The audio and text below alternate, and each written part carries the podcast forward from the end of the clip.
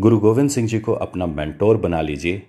अगर आप network marketing के बिज़नेस में सफलता के शीर्ष पर पहुँचना चाहते हैं, क्यों? कैसे? अगर सब्र से कुछ मिनट ये ऑडियो सुन लेंगे तो आपके सारे सवाल का जवाब आपको मिल जाएगा। घटना कुछ ऐसी है, वैसाखी पर्व का समय था। गुरु गोविंद सिंह जी के हज़ारों फॉलोअर्स इकट्ठे थे।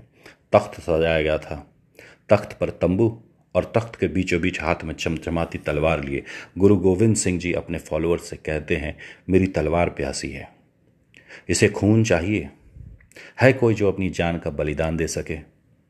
कुछ देर के सन्नाटे के बाद एक व्यक्ति सामने आता है और कहता है, गुरु जी, मैं दूँगा आप अपनी जान, मैं दूँगा आपकी तलवार को खून। गुरु जी उसे लेकर के तंबू में जाते हैं।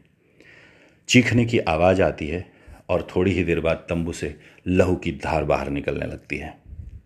सारे लोग सख्ते में आ जाते हैं। गुरु जी खून से लथपथ तलवार लेकर के एक बार फिर से तख्त के बीचों बीच हाजिर होते हैं और कहते हैं, मेरी तलवार अभी भी प्यासी है, कोई और है जो अपनी जान की कुर्बानी दे सकता है?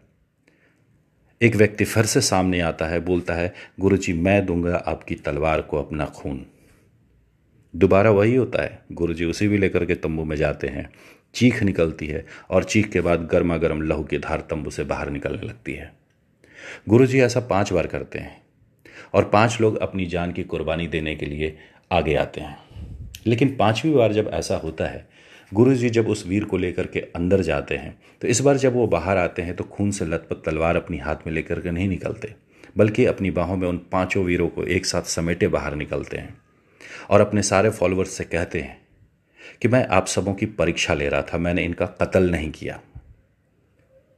ये ये वो पाँच लोग हैं जो मेरे पूरे फॉलोअर्स के फॉलोअर्स के बीच से निकले पाँच नायाब हीरे हैं, जो मुझे मेरे लिए अपनी जान तक देने को तैयार हैं।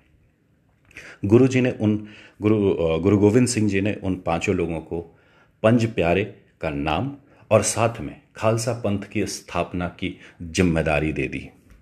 और वो दिन है और आज का दिन खालसा पंथ पूरे विश्व में फैला हुआ है, पूरे विश्व में स्थापित हो चुका है। ठीक वैसे भी आपको ठीक वैसे ही आपको भी अपनी टीम बनानी है। टीम के हर एक मेंबर को, वो सारे टेक्निक सिखाने हैं, उनके पीछे मेहनत करनी है, उनको तैयार करना है। और उन उस पूरी टीम के टीम के बीच से आपको आठ से दस लोगों को चुनना है।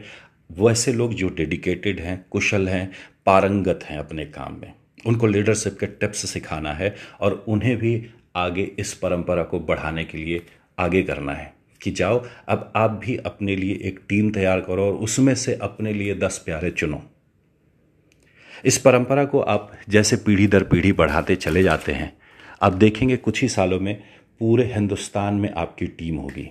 पूरा भारत भारत का कोना कोना आपकी कोने कोने में आपका टीम का कोई एक मेंबर आपके पास ज़रूर होगा।